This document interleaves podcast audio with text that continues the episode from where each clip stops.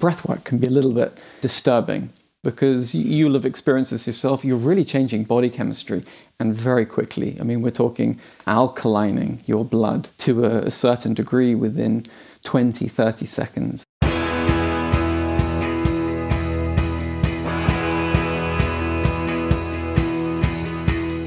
Welcome to The One You Feed. Throughout time, great thinkers have recognized the importance of the thoughts we have Quotes like garbage in, garbage out, or you are what you think ring true.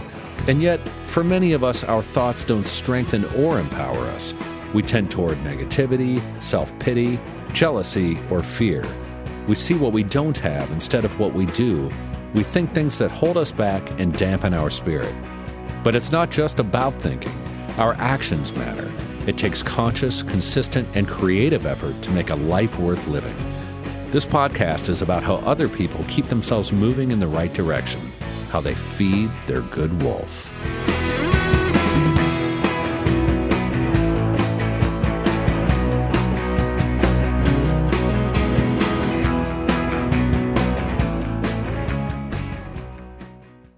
Experts claim there is nothing tougher than a diamond. But at Diamonds Direct, we beg to differ. Have you ever met a mother? Strong radiant, timeless. This Mother's Day, give her the gift that meets her match with diamond jewelry starting at $200. Plus, Diamonds Direct's exceptional quality and unbeatable everyday price. You're sure to give her a gift that wows this generation and the next to come. Experience the thrill of jewelry shopping done right at Diamonds Direct. Diamonds Direct. Your love, our passion. Thanks for joining us. Our guest on this episode is Oliver James. He's a body led psychotherapist and breath worker known for integrating breath, movement, and body work to support personal transformation and self exploration. Today, Eric and Oliver discuss his book, 21 Breaths. Hi, Ollie. Welcome to the show. Hey, Eric. How you doing? I am excited to have you on. We're going to be discussing your book called 21 Breaths. And you've done a lot of study on breath work, which is an area I'm really interested in. And so we're going to get into that in a minute, but let's start like we always do with the parable. In the parable, there's a grandparent who's talking with a grandchild, and they say, In life, there are two wolves inside of us that are always at battle. One is a good wolf, which represents things like kindness and bravery and love. And the other is a bad wolf, which represents things like greed and hatred and fear. And the grandchild stops and thinks about it for a second and looks up at their grandparent and says, Well, which one wins? And the grandparent says, The one you feed. So I'd like to start off by asking you what that parable means to you in your life and in the work that you do. So I have loved listening. I've listened to quite a few of your podcasts and really enjoyed them. And I was really looking forward to this question. I'm not a big fan of it actually. more and more of, people are saying that. but it doesn't sort of take away from it. I think it's a beautiful parable. But from my own point of view, I think. Are you open to, to role play for a moment? So I'm wondering if you can say the final part of it again. And if it's okay, I want to play the kid. Is that all right? Because I, I, think this, this right. parable's missing something. All right. So the grandparent says there's a bad wolf which represents things like greed and hatred and fear. And then the, the granddad obviously says, the, who wins, and it's the one you feed. the feed. one who wins is the one you feed. So, as the kid, I would say, it sounds like the bad wolf is going to be incredibly hungry. Granddad, isn't it dangerous to have a hungry wolf? and herein lies the issue for me that I think a hundred, maybe a few thousand years ago, the good and the bad was incredibly important for us as humanity, just to work out some morality and kindness and, and how to treat human beings. But sort of roll on to where we are today, I think the black and the white is really hurting us to sort of be so fixed with it. Of course, good is important, bad, let's face it, let's challenge it. But when it comes to feeding one over the other, my experience as a psychotherapist and, and really just as a, as a person, if I just keep feeding this good part of myself, at some point, I'm human, I'm going to fall down. And I worry for people, I worry for, for us if we are unable to handle those darker moments because they will happen. They absolutely do. We all trip up, we all fall, we have greed, we're cruel. Um, and anyone that thinks they're not, I mean, that's wonderful for you. But from my own perspective, I'm interested when that sort of shadow self, the dark side, there's so much energy there that we can use. And in my own work, we use it's body led psychotherapy. So if someone's sort of all light and good, that's wonderful, but often you never get to the, the real crux of the situation. And you can see it in their body, you can see it in their posture.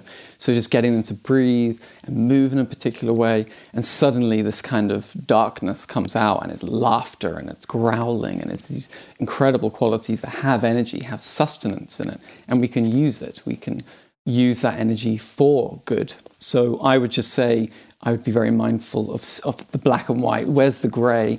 And when that dark side comes out, why is it there? What do you know about it? How are you going to handle it? And also, how do you prevent yourself being pulled apart by it? Yeah. That's a great response. Isn't a hungry wolf dangerous? And it's interesting because I am such a middle way kind of guy. It's interesting that I start a show off with a parable that is sort of, in some ways, black and white.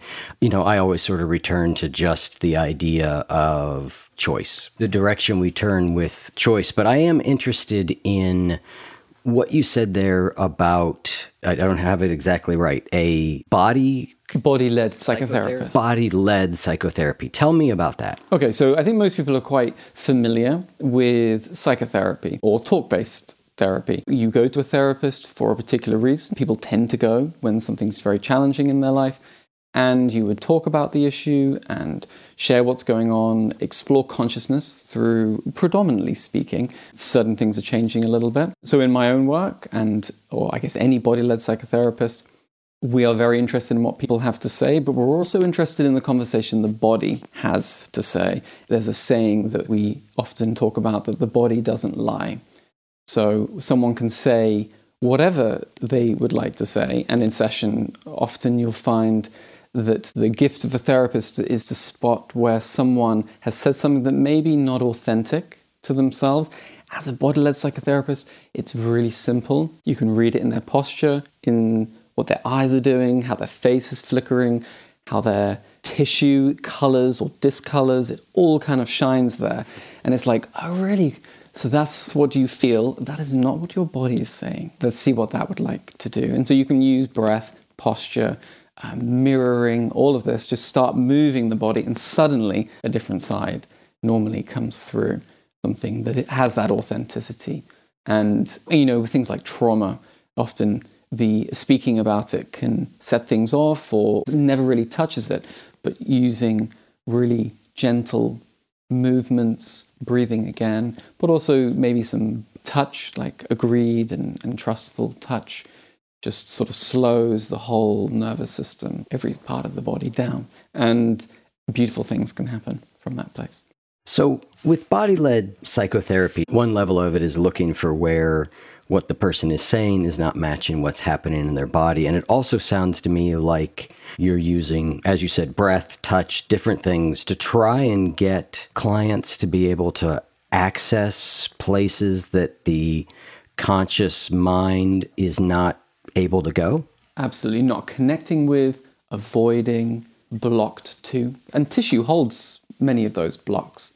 So you can just do a very easy movement, moving the arms, moving the spine, all of that, and, and slowly frees up. You can really tell if someone's very rigid and tight in their thinking. You hear it in how they think and express themselves. Often that tightness and rigidity is all in the body, maybe in the neck, maybe in part of the spine, um, and you, as you watch someone move, you can see these, these tightnesses. It's something that you sort of want to be gentle with. It also requires a lot of trust and a lot of agreement. So I wouldn't go around reading everyone at the bus stop, for example, and being like, oh my goodness, what's that about?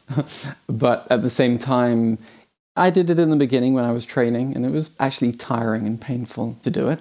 I bet. Um, but yes, yeah, so getting permission and then sort of observing and just taking someone in. And also, there's a lot of in therapy, there's always relationship. So that comes out in body led psychotherapy as well. Placing yourself in the first session, just even walking up to someone, standing back, finding out where they're most comfortable with you and why, sort of turning the body, getting them to move around. And suddenly you find them really energized. They're like, oh, I love you being literally five meters away. That is comfortable for me. Mm. And some people, you can walk right into them and sort of smack chests. And then you're like, wow, okay, so maybe no boundaries at all. Yeah. And they're like, yes, it's fine. I think it's interesting to look at the places these modalities cross over. You know, in my own life, I've done a lot of different practices of all different kinds over the years, but they've primarily been sort of siloed. I can see the connections between them, mm. but they're not actually happening at the same time. So, you know, I've been to therapy a lot and it's sitting there talking. You know, I've done an awful lot of meditation and it's sitting there quietly. You know, I've done breathing, but it's just breathing. One of the things that I noticed in your book that I thought was interesting was there's certainly breathing happening, but there's a fair amount of movement happening as well. I did notice right away a crossover there, you know, between breath and movement. And it sounds like, you know, in your private work you do with people, you're layering psychotherapy even on top of that foundation. Yes, I was going to say, listen, we're going to have to do a session sometime. Yeah. Because yeah. you've done breath work and it was just breathing. For me, that it's very rarely just breathing. And I got a little bit confused by my working identity.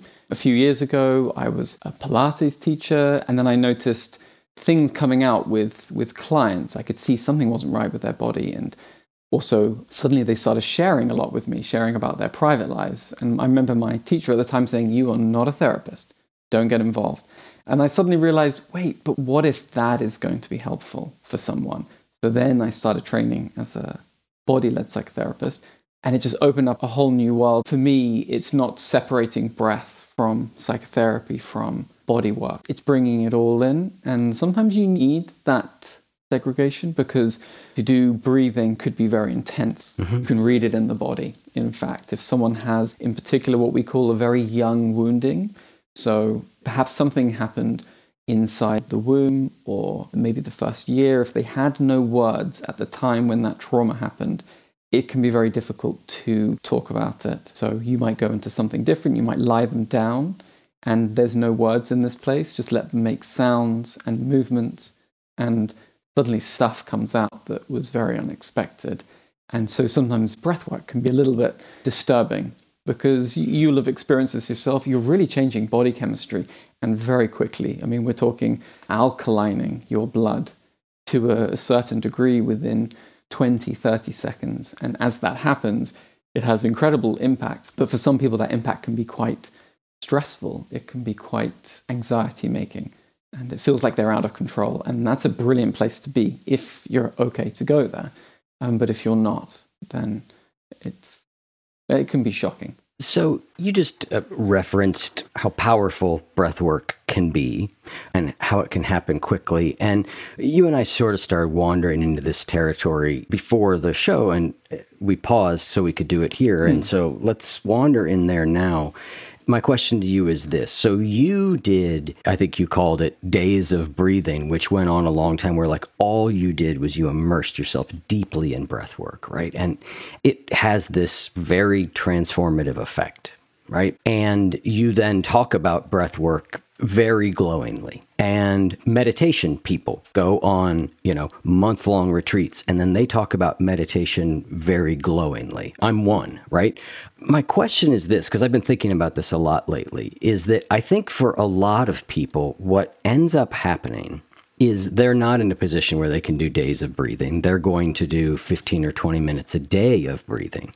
They're going to do 15 or 20 minutes a day of meditation. And this has happened to me over the years as well at different points. So I do that and I have an experience that is fairly mundane. Mm. And I hear these other people talking about this stuff as if it is completely life changing. And I go, well, geez, I did it, you know, yesterday and today, and it's not life changing.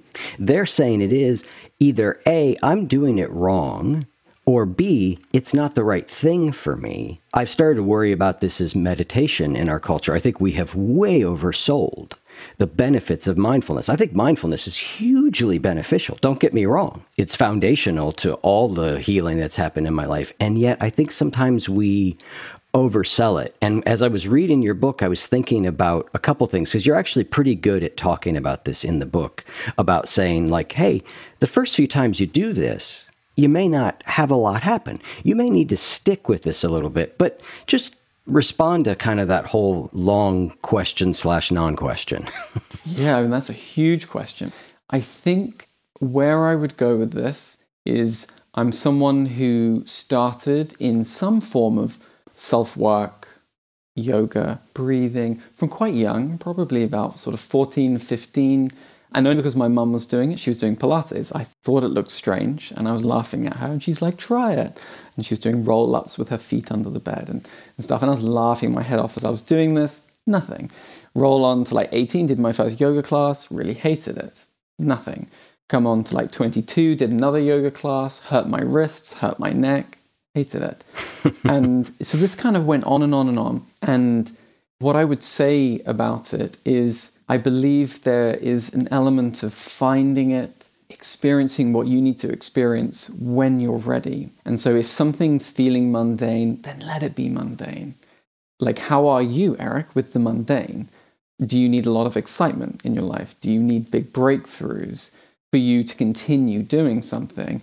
Or would you be okay cleaning a toilet and getting it spick and span and just feeling absolutely rewarded from connecting with something and making a space that someone else and everyone else can enjoy. My point being that when it comes to any practice, find the one that you enjoy. I think that's really important. If you're not enjoying it, I wouldn't say stop, pause, find something that you could enjoy. And from my own perspective, and I talk about this in the book a little bit, but I'm also writing another book from a body led psychotherapy point of view I would say, and I'm aware practitioners may try and shoot me down, and so I'm open to it, bring it on.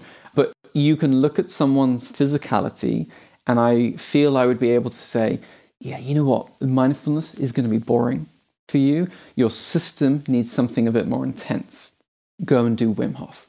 That is going to attract your attention, calm that very spinning mind of yours, and suddenly you will find that place. From there, you'll be able to work towards the more subtle forms of meditation. And then there's another system that I'd look at and I'd be like, wow, okay, a lot of startle in here. If they went and did a Wim Hof session, they would be distraught. I have not experienced it within a large group, but I imagine people might leave the room, not come back after lunch. All of if that's you, then don't worry, your system is just too sensitive go to the more subtle, go to the mundane, as Eric describes, because your system can handle that. And within that is the richness for you. And then from there, you can build and what we call build your container, sort of toughen it up. And through physical, gentle work, you can get more fierce, stronger until you can handle the really intense stuff. So if something happens, particularly, I know in breath work, and Kundalini in particular. I don't know if you've experienced Kundalini. You get people talking about having Kundalini psychosis. Mm-hmm. And it really is just that their system has exploded somewhere within their energetic structure. And we sort of need to plug that, come back in again, calm it down. You went too quickly for yourself. I don't know if that explains the question, but we're all different. So we all need different things. And so many things you said there. I think the last being really important. We're all different. We need different things. I beat my head against the wall of breath meditation unsuccessfully for a long time. It was pre internet, just basic following your breath, you know, yeah, like basic. you really yeah, chose the hard, hard one. I did, but it was interesting because if you go back, we're talking 80s, 90s, right? There's no internet. There aren't teachers on every corner. There's nowhere to go. And I'm drawn to certain Buddhist thinkers, the way that they think and they explain, I'm like, yes, yes, yes. Like finally, I found a philosophical system that resonates with mm. me. And they're saying, sit quietly and do this type of meditation for 30 minutes. And so I try years of, of on again, off again, on again, off again. And there were several things that helped me break through that. One was starting really small, just being like, all right, I'm going to do way less of it. But the other was that I discovered sound meditation. I discovered that what I would do instead is just listen, and I would go outside, and my object just became sound. And all of a sudden, it changed. And then to your point, as I developed some concentration that way, then as I went back into breath meditation, I went, oh, okay, I'm getting a little bit more traction here because I was able to develop concentration in a way that was more suitable for me, you know. And so I think had I tried to learn all this in today's day and age, I probably would have come across that a lot more quickly. It just was a different time when I was trying to learn this stuff in 1988. Yeah, I think that's something that I, I hear a lot. I remember going to a psychotherapeutic community in Holland. That's where I trained. And when I first arrived, I was like, what was I, like 26, 27? And I was young in the community. And I could see people who were in their 60s and 65s. We were chatting, and they're like, I wish that I had found this when I was 26, because my whole life would have been different.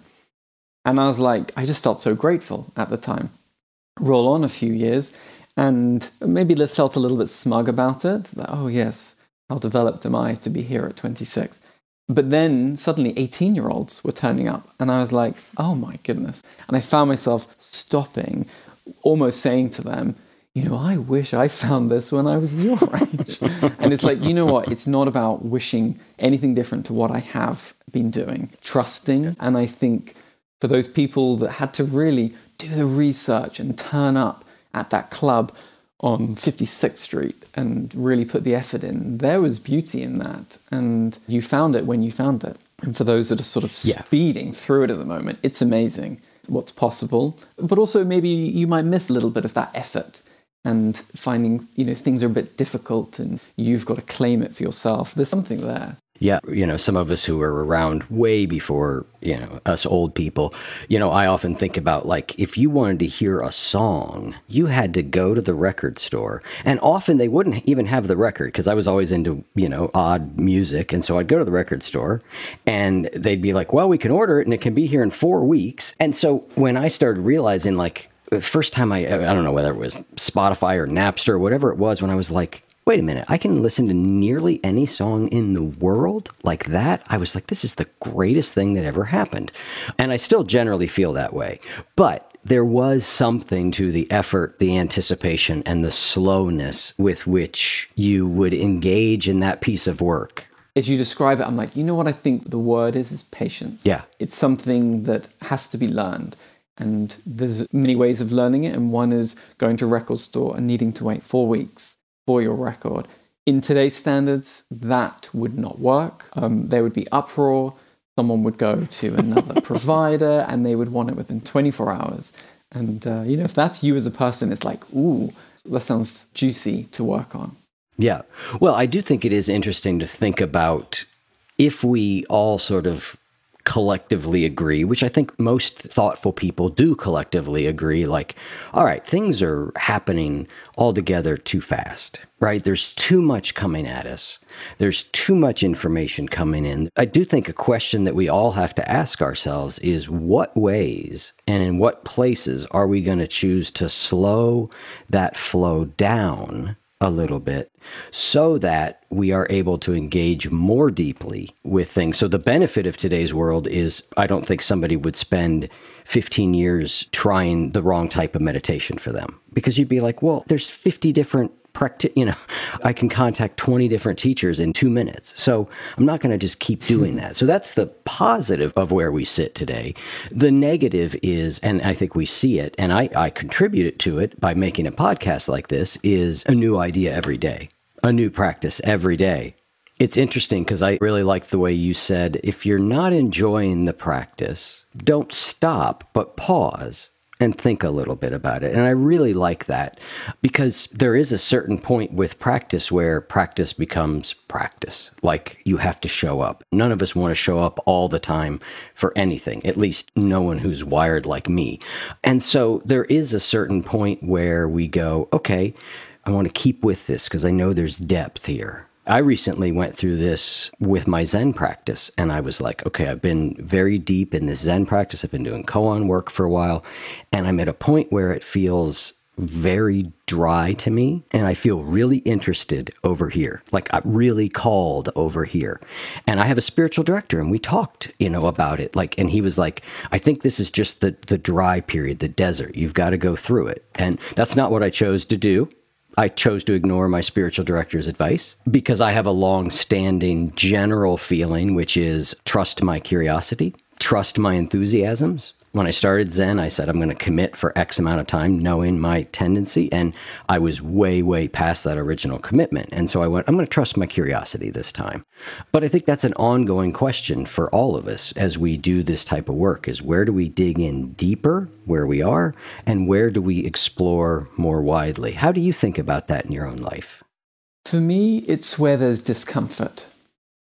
Discomfort in my body, then I'm to explore it rather than say ignore it. Hmm. And if there's discomfort in a conversation, if I find myself triggered, old behaviors coming through, you know, I've had a lot of psychotherapy, so I feel very fortunate to know what they are. It doesn't necessarily help my partner or my friends and family, but at the same time, I can spot it relatively quickly. That to me is where there's interest and there's a bit of juice to explore. So that I would take to my therapist or take into a practice, a self practice. Listening to you, the word that came to mind was impulse, like follow your impulse. I think that's really important. And in there, there's an ability to gain confidence of self, you know, working out what you need to do. And also, there is a place where I remember doing a Vipassana. I don't know if you've done those. It's like an 11 mm-hmm. day silent retreat and loved it for the first three days. Day four and five, hated it, wanted to leave, and it's sort of a confusing one. I knew I wasn't going to go, but I allowed myself just to think, oh, how nice it'd be just to get in my car and drive away. And that's when I was like, wow, here is now the work begins. Yes. Yes. So welcome. Yeah, it was stunning. You have to get to that point, and you talk of the desert, and the desert can seem so lacking in any signposts or anything. So for me, I find maybe the intensity is a bit easier to work with. That's the discomfort. I guess little discomfort in the desert beyond boredom. There's discomfort there as well. It just takes a bit longer yeah. to go through.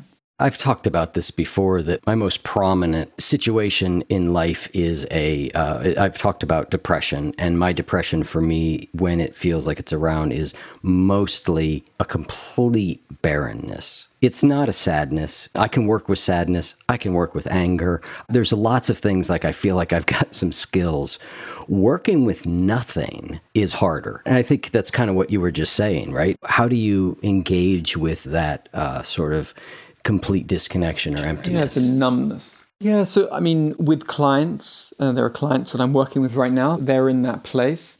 And what I say to them is to make friends with it. I think it's kind of a, almost a cop out to say that. But what I mean by, in terms of make friends with it, is within that numbness is a protection. And there's something that your consciousness doesn't feel as ready or it's blocking it in some way. So finding peace with that is a very beautiful key to open that door.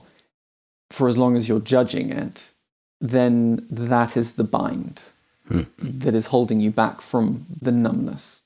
Whereas if you're just like, okay, I'm numb, and rather than be like, damn it, I'm numb, I don't know, what do I need to do? Really, that is the same trauma that created the numbness, the gentleness, I like your affirmation of, I will do this for this period of time. Stay with the numbness for five days, 10 days, a year, whatever it is you decide, stay with it. And then afterwards, explore something different. Yep. Yeah. Befriending. One thing I know well, all right, not turning this into a personal therapy session in any way, but these are the sort of questions that, that I think lots of listeners have also. One of the things with my depression is I've alternated between two views with it. And one view is sort of similar to what you said. I just sort of welcome it and I go, you know what? It feels like it rolled into town. I don't know why. There's nothing here. The analogy I've often made is it feels like an emotional flu. It just feels like I got sick. I don't know why. I check, am I taking care of myself? Am I doing all the things I know how to do? And you know what? I'm not going to make a big fuss out of this. And a few days later, it kind of just rolls out of town. Which it does. So, yeah. So that's one approach that has served me pretty well. The other view, though, is more the view of what you just said, which is is there something that unwilling to feel that is causing this to recur and come back. And so, should I be digging into it in some way versus just sort of like, you know what, relax, let it come, let it go? Okay, so I think the question I would ask is where is your aliveness blocked when it happens? Where is it that life is restricted restrains, and perhaps it's with relationships, perhaps it's with food. Either we withhold from it or use it too much.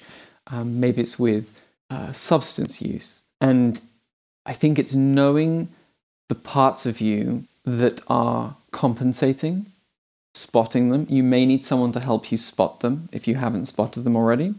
And it's always helpful to speak to someone because, yes, you may know the two or three, but there might be another one that's there and you just didn't know that it was an issue. If there is a compensation, that's where I would dig. Whereas the numbness itself, I don't know that finding peace with it is, in my experience, more healing because you don't judge it. And suddenly you're like, oh, it's just how it is. I loved your sort of rolling in and rolling out again. So it's almost like let it roll in, let it roll out. But during that time, how are you compensating? And it would be within those compensations that I would unpick with someone. And it's like, oh, you're pulling at your hair at the moment. For the rest of the session today, let's not pull your hair. See what happens. And you'll see the hand go to the hair, like some people pull their eyebrow, for example. And you'll see the hand go, and they're like, oh my God, it's happening. For them, that opens up what it is that the numbness might be there to protect.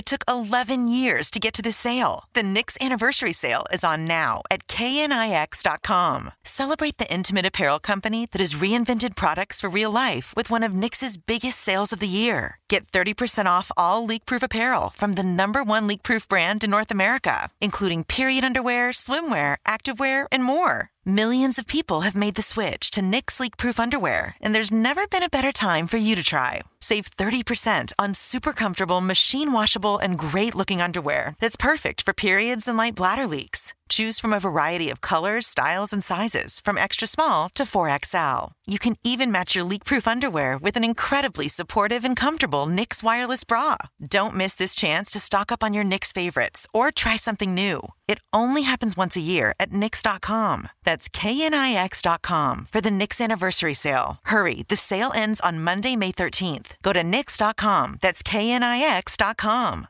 This is it. Your moment. This is your time to make your comeback with Purdue Global. When you come back with a Purdue Global degree, you create opportunity for yourself, your family, and your future. It's a degree you can be proud of, a degree that employers will trust and respect. Purdue Global offers working adults like you over 175 flexible degree programs to meet your specific career goals. These include associate, bachelor's, master's, and doctoral degrees and certificates. Purdue Global degree programs range from nursing to business to communication and more. Whatever your interest, we have the degree that will move you forward. You have the knowledge, you have the experience. Now it's time to get credit for the work you've done and earn the recognition you deserve with Purdue Global, Purdue's online university for working adults. You know you're worth it. We do too. So don't wait another second to get the degree that will take your career to the next level. Start your comeback today at purdueglobal.edu. Something you said there triggered a question that I wanted to ask you about breath work, but you led me into it, which is a question about breathing. In the book, you start off with some tests, ways of testing how well you're breathing. And I've done versions of those tests. They all make sense to me. Here's the question, though, that arose for me as I looked at those and as I think about breathing, as I've thought about breathing more broadly. When I think about breathing, I know how to do it correctly. Okay. You know, I've done enough of these interviews, I've done enough. I mean, I know how to breathe correctly when I think of it. Right, okay. It's the thinking of it, it's the being conscious of it. And I think that this is a problem far more fundamental than breathing. I think this is a fundamental problem that most of us face, which is that we know a lot of the ways to respond wisely and skillfully to life. We might have practices, we might have tools, we've got a lot of things.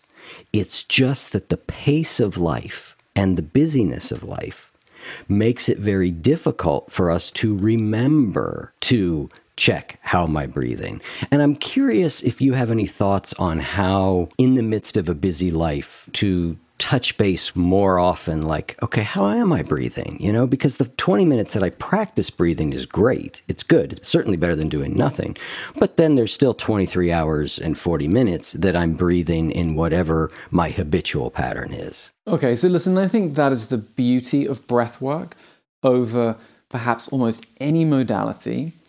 You are breathing all the time. You sure are and your body has been breathing from since not only the moment you were born, but in essence, the fetus has something called breathing movements. It practices breathing movements in the womb and it's aspirating the fluid in the womb and then sort of pushing it out again, and that's preparing the lungs. So this sort of mechanism is, is expanding and contracting. So this thing is going all the time. So the first thing I would say is, and I talk about it in the book, uh, many people think, oh, I don't know, breaths for me. And I sort of smile a little bit because I'm like, oh, did you know you're breathing now? yeah. So you think yeah, breathing or breath work is kind of important to you. doing it. That's right. And you're doing it because you are yawning, sighing, you're holding your breath during a stressful moment, you're hyperventilating during exercise. You're already doing it. So, the first thing I would say is rather than worry about connecting with breath every second of every moment, that comes with time and that comes into that days of breath where you, I've chosen seven days, 10 days, a year of just sort of solid breathing. That's what I want to do. Myself, at the moment, we were speaking at the beginning, I'm a little bit out of sync with breathing and with self care because I'm doing a very sort of human project of renovating my house and it's very difficult, it's dusty, my body doesn't like breathing in it. I'm wearing face masks a lot. So for me, rather than sort of do the breath work, I've just sort of let it go. And I find myself in the middle of the night waking up, spinning mind, and I'm back into some very interesting stress, very interesting inner voice that I have not heard in a really long time. And it's painful and it's traumatic what's happening. In the morning, I'm like, I know better than this. I know what to do to calm those voices, to come back to myself. Why am I not doing it? I'm just so grateful for this period of time because I feel more compassion and more sort of like understanding when someone says, But I don't know how do I sort of come into that breath when I need it. And it's kind of like, relax into it. You'll know when you need it and you'll practice it when you can. And at the same time, for myself, when I wake up at three in the morning and my mind is spinning, then I guess it's a sort of familiar sensation. I'm there again. It's happened. And I will take a big breath, exhale, and there's a breath in the book that's really good for sleep. I will begin it. And suddenly I'm like, oh, thank goodness for that. And then suddenly, without knowing it, mind spinning, spinning, spinning. And I'm like, I guess it's just noticing the sensation that is the discomfort. I'm like, oh my goodness, I'm tensing my stomach. Let it go. I've forgotten to breathe again. It's knowing your body, knowing what it feels like when that darkness hits. Yeah, you said that earlier, noticing discomfort and going into it. I think in this program I teach called Spiritual Habits, the question I'm trying to answer is the one I just sort of posed a little bit, which is like, how do we bring this into more of the moments of our lives? And like you just said, I feel like the most powerful trigger, we can have triggers like remind me, like my phone reminds me. But if my own internal discomfort can start to become a trigger in internal family systems, I think they call it a trailhead. If I can use that to sort of catch my attention and go, oh, wait, now I can do something with this. You know, it's sort of an awareness based trigger which we all have mostly for the negative, right? We're not aware. Yes. right? We have the emotional trigger. There's no awareness to it though. It just it's like emotion and React. response. And it's happening at almost, I don't know if I'd say subconscious level, but it's happening outside of like, we're not really aware it's happening.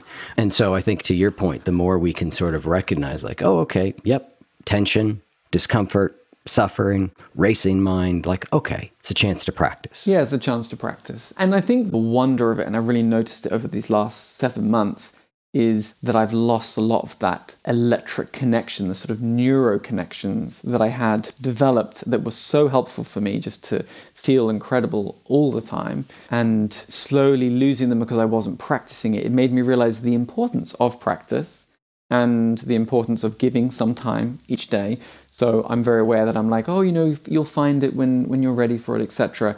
Um, there is a place to practice and develop the tools that you will need. And it will just happen. So I really noticed it when I first started Pilates. I had a lot of neck and shoulder issues.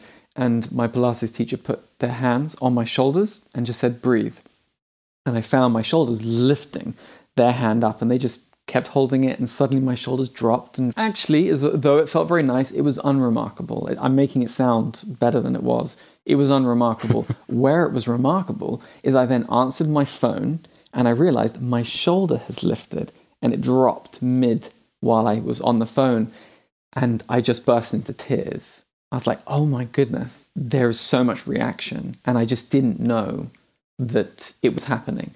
So finding the signs, you know, this is where we do need others to help us yeah, others are so helpful. I just did some Alexander technique lessons. It's just something I've been curious about and heard about for years. And I thought, well, I wonder if there's anybody in Columbus doing it. And sure enough, there was a guy. And I don't know that it's the thing for me, but I was really struck by the core idea of habits of motion these habitual ways in which we move that we are completely aware of and like we talk about a lot in mindfulness or, you know, bringing some awareness to the habits, the thought patterns. It's really about bringing awareness to the way the body habitually moves. They've got a phrase for it that I'm missing that says it better than that, but that was the essence of what I took from it. I love Alexander technique. It was one of the first practices that I really connected with when I was in a lot of pain. And I didn't understand it in the beginning. It was up and down, up and down, held my neck, up and down, up and down. And if there's anyone yeah, that yeah. practices Alexander technique and going, oh my goodness, this guy's not selling it, that's what my practitioner did with me. And it was so boring. And I sort of hated it. What was interesting is week three or four, suddenly I was like, oh my goodness, I am fighting this guy in the same movement. So I thought, don't fight him and suddenly things were, muscles were dropping and releasing. And I was like, wow, I fight. I really mm. have so much fight in me. Yeah, it's a beautiful practice. Something else I was struck by in your book because of its absolute absence in most other places, which has consistently surprised me, because it's sort of an old school technique that I have always found helpful, but seems to have not made it into the modern mindfulness breathwork world very much, is this clenching of muscle and relaxing of muscle.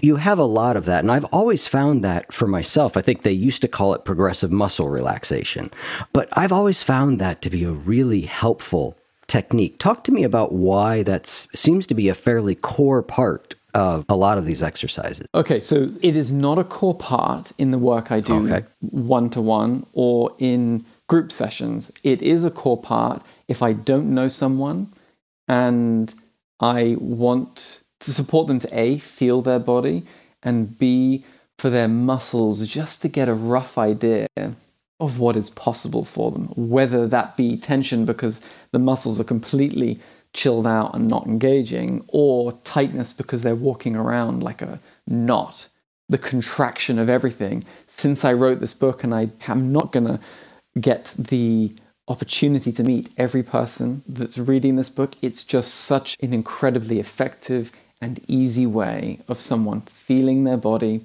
noticing where they are today, because it's different depending on the day, and it's safe compared to other practices that I might do with someone. So we have groups every Wednesday online, but also we have live groups. In those sessions, I don't do necessarily, I do other things, things that feel a little bit more embarrassing, and that if I wrote it in the book, people would be like, I'm out of here, and they would close the book and never continue. There's a sort of warm up process and that tension, and then letting it go everyone gets it, and no one, as far as I'm concerned, feels concerned by doing it. I think I would be a negligent interviewer if I did not wade into what's embarrassing. Every listener is like, what is it? So now I have to ask the question. When you say things that are more embarrassing, give me an example or two. Shaking. Ah, yes. Interestingly, I do put it in the book. You do? But again, I sort of talk about it as, as exercise. So it's shaking and shake as hard as you can until your breath starts getting labored. And what that is doing, it's a very subtle way of A, releasing tension, B, improving circulation in your whole body because we just know that we're going to be a little bit lacking in that full body blood flow and oxygenated cells. Uh, people aren't moving enough, not walking enough, not dancing enough, whatever it is they're not doing enough. Have a good shake for three minutes. And that would be embarrassing. Another one might be a fast breath practice where you would like. so, my partner came to, um, when we met, I told him that I ran a breath group, and he's like, What? What is a breath group? And I was like, Come along and have a go. And anyway, I had done enough breath groups to really not worry about looking at his face as he was practicing, where you could see scrunching up and turning around and sort of he just wanted to leave. And um, afterwards, he had the bravery to say, "I didn't like it." And I thought, "Why didn't you like it? What didn't you like about it?" And he's like, "Everyone sounded like trains, and I couldn't get out of the sound of it." Mm. and he was like, "It was just yeah, I got stuck on that." If I wrote that in the book and people begin it, if that is embarrassing for them, then they'll stop it and then that breath is lost on them. But there's some beautiful things you can do there. Yeah, that fast breathing practice is one that I find I don't know that I the word I would use is embarrassing, but I am more hesitant to do it in my house and my partner's totally on board with all this kind of stuff. And I don't know why. Uh, there's something about it Maybe it's just the noise that it causes. It's a noisier practice than, say, a 478 type thing. So it causes a hesitation. Yeah. So without turning this into a session, and this goes for myself as well, where do I make myself small? Where do I hide myself or put someone else's experience above my own? Then that would be an interesting question. So I'm always saying to people in, in my classes, I was like, Oh, and this, so I do body tapping. So that's another one that some people find very embarrassing. We had one person walk out in the middle of a body tap. And I really wanted to go up to them and just be like, please just hold my hand a moment. I'm not going to body tap with you. Sam, please come and lead the class, body tap. I didn't because everyone, it was a big sort of high energy body tap class. And I thought, you know what, just let that person go because I think they'll find this in their own time. But as I'm doing this, I'm always planting the seed in everyone when you're on the bus, body tap. When you're in Walmart, over here at Tesco's or Sainsbury's, body tap, move, shake at the milk aisle. Just do it. If you feel that tension, just take a moment. Shake and shake and shake and shake and shake. Breathe. Everyone's going to stare, everyone's going to look, and you are healing the world because you're just opening when they see that next, when they go to a class. Oh, that's what that weirdo was doing while looking for cheese. We just lost 15% of our listeners. They're like, goodbye. I am not shaking or body tapping at yeah. Walmart, fella. Yeah, if you just, if you logged off already, you're, you're definitely one to go into that discomfort.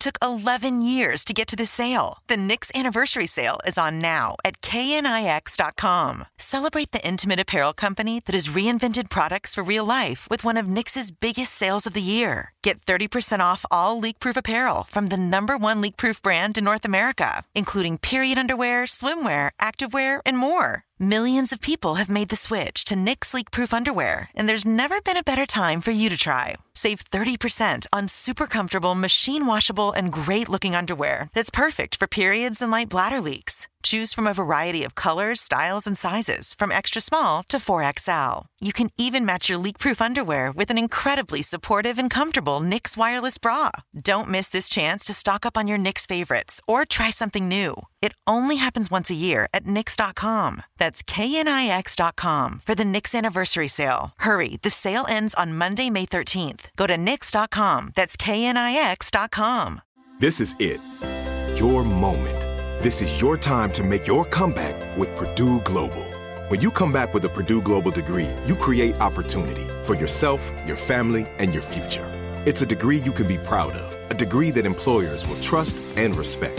Purdue Global offers working adults like you over 175 flexible degree programs to meet your specific career goals. These include associate, bachelor's, master's, and doctoral degrees and certificates. Purdue Global degree programs range from nursing to business to communication and more. Whatever your interest, we have the degree that will move you forward. You have the knowledge, you have the experience. Now it's time to get credit for the work you've done and earn the recognition you deserve with Purdue Global, Purdue's online university for working adults. You know you're worth it. We do too. So don't wait another second to get the degree that will take your career to the next level. Start your comeback today at purdueglobal.edu. Let's talk about a practice or two specifically. And I was wondering if you would share with us geometric breathing. Oh, And, beautiful uh, choice. Well, it's beautifully drawn out in the book. Those are very lovely pages in the book. Tell us about geometric breathing. So, geometric breathing, I've trademarked that interestingly because when I when I started creating it, I was like, "Oh my gosh, this could be huge." And not that I believe any breath work should be owned by anyone, but just the sort of name it and, and what it's about, I just think is beautiful. So sorry to blow my own trumpet there. But anyway, what it's basically about shapes in looking at a shape and breathing it. So, easy one would be a triangle. What everyone knows is square breath or box breathing. Inhale for four, hold for four, exhale for four, hold the breath out for four. So, there is this very clear geometric shape, and then a triangle inhale, hold, exhale. So, I was doing this and I really loved these sort of shaped breaths. And then within my days of breath, mm, we're probably going to lose more listeners here. Um, but basically, what started happening was my mind, it became visual rather than breath. And I just saw this black line into the distance as I inhaled, and then it kinked when I held my breath, and then it kinked when I exhaled. And I was like, all right, so this is box breathing. But then I sort of it zoomed out and it went to the next one, and the square got bigger. And then the square started turning and then shifting and shifting, and this geometric shape started forming in my mind's eye like a mandala. And I was just blown away by it. And I thought, this is a way of breathing, it's a way of teaching it.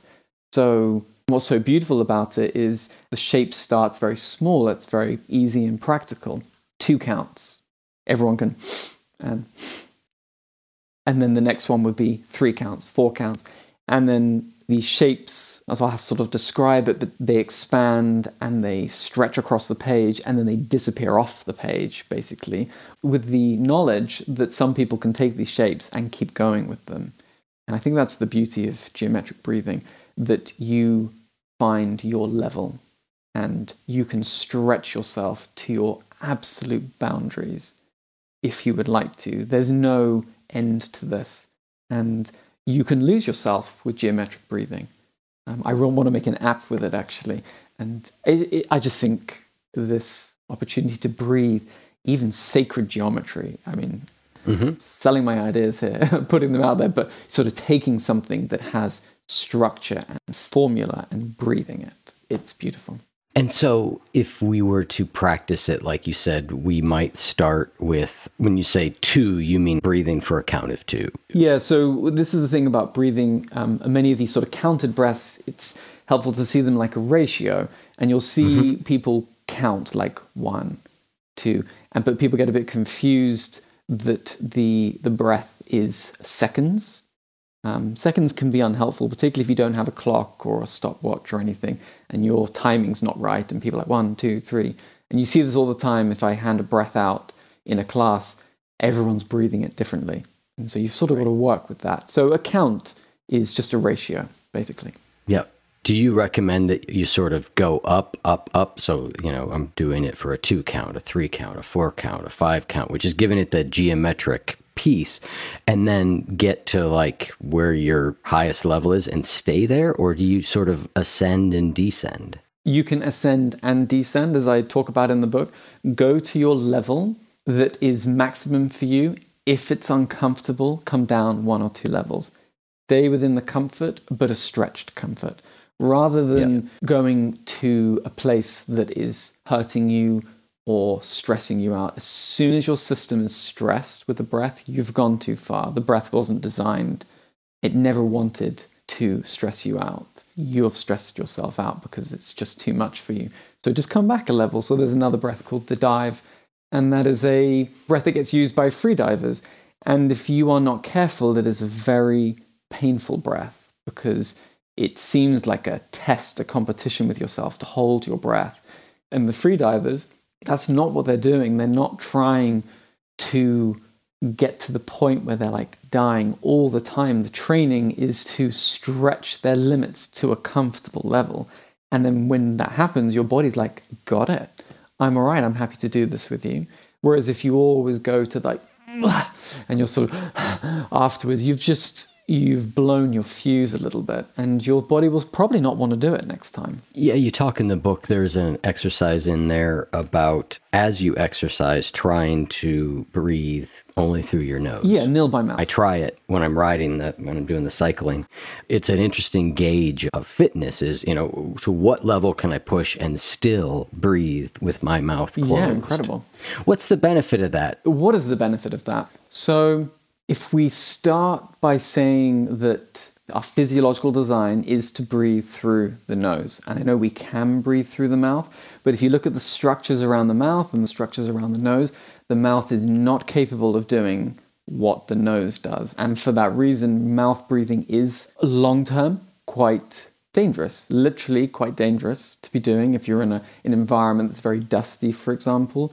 Your opportunity to breathe in particulate in some way is magnified a lot, basically, compared to the nose.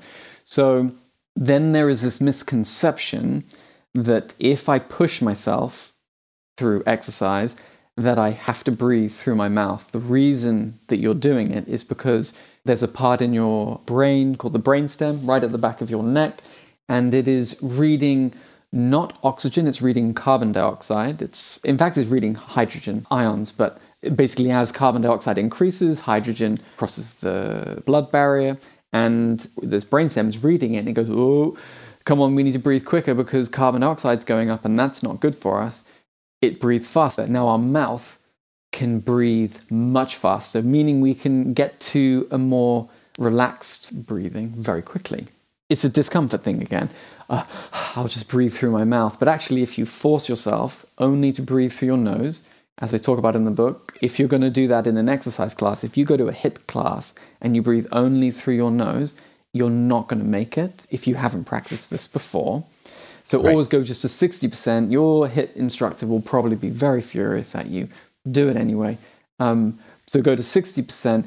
Just go to that edge where you're like, and you're just breathing as best you can through your nose then what will happen is you'll begin to train your system to handle higher levels of carbon dioxide. That's the first thing. So we can handle higher levels of carbon dioxide. And interestingly, when that happens, like a chemical change happens in the blood called the Bohr effect, and your hemoglobin, the red blood cells, start dropping oxygen. They don't want it, they want something else. So they're dropping the oxygen, and all the cells in your body that need oxygen are like, thank goodness, and they're sucking up this oxygen. So even though you feel out of breath, it's got nothing to do with oxygen, your body's fine. Um, your body's taking in probably more oxygen breathing this way. Also, your lungs are going to get a serious opening because your whole musculature is going to have to breathe a lot harder. So, the circulation from that, the lymphatic movement from that, we're talking just incredible for your health and your well being. And on top of that, nitric oxide to your nose. You've got cells in your nose that release nitric oxide, and that's really amazing for blood pressure, libido, and particularly for men. It's really good for erections, and it's an incredible molecule that they're just really exploring now. And I guess it's been around for a while, but the, the benefits to our health from this nitric oxide and nose breathing, and you don't get it from mouth breathing in the same way, is remarkable. The book has so many wonderful breathing exercises that are very different from each other. Each one has a reason to do it, and you explain the science in them really well. We just got a taste of it there at the end of the interview. We didn't get it earlier. But like I said, I think it's one of the better breath books I've seen out there by a long shot. It's, it's really good. So, listeners, I'm going to have Ollie lead us through a breathing technique in our post show conversation. If you'd like to get access to post show conversations, to ad free episodes, to a special episode I do each week where I share a, a, one of my favorite poems, one of my favorite songs, and I do a teaching, uh, you also get access to that by becoming a member of our community at oneyoufeed.net slash join. Ollie, thank you so much for coming on. I really enjoyed the book. I've enjoyed this conversation, uh, and getting to know you. Thank you. Thank you so much for having me on, Eric. It's been a real privilege to share breath with you.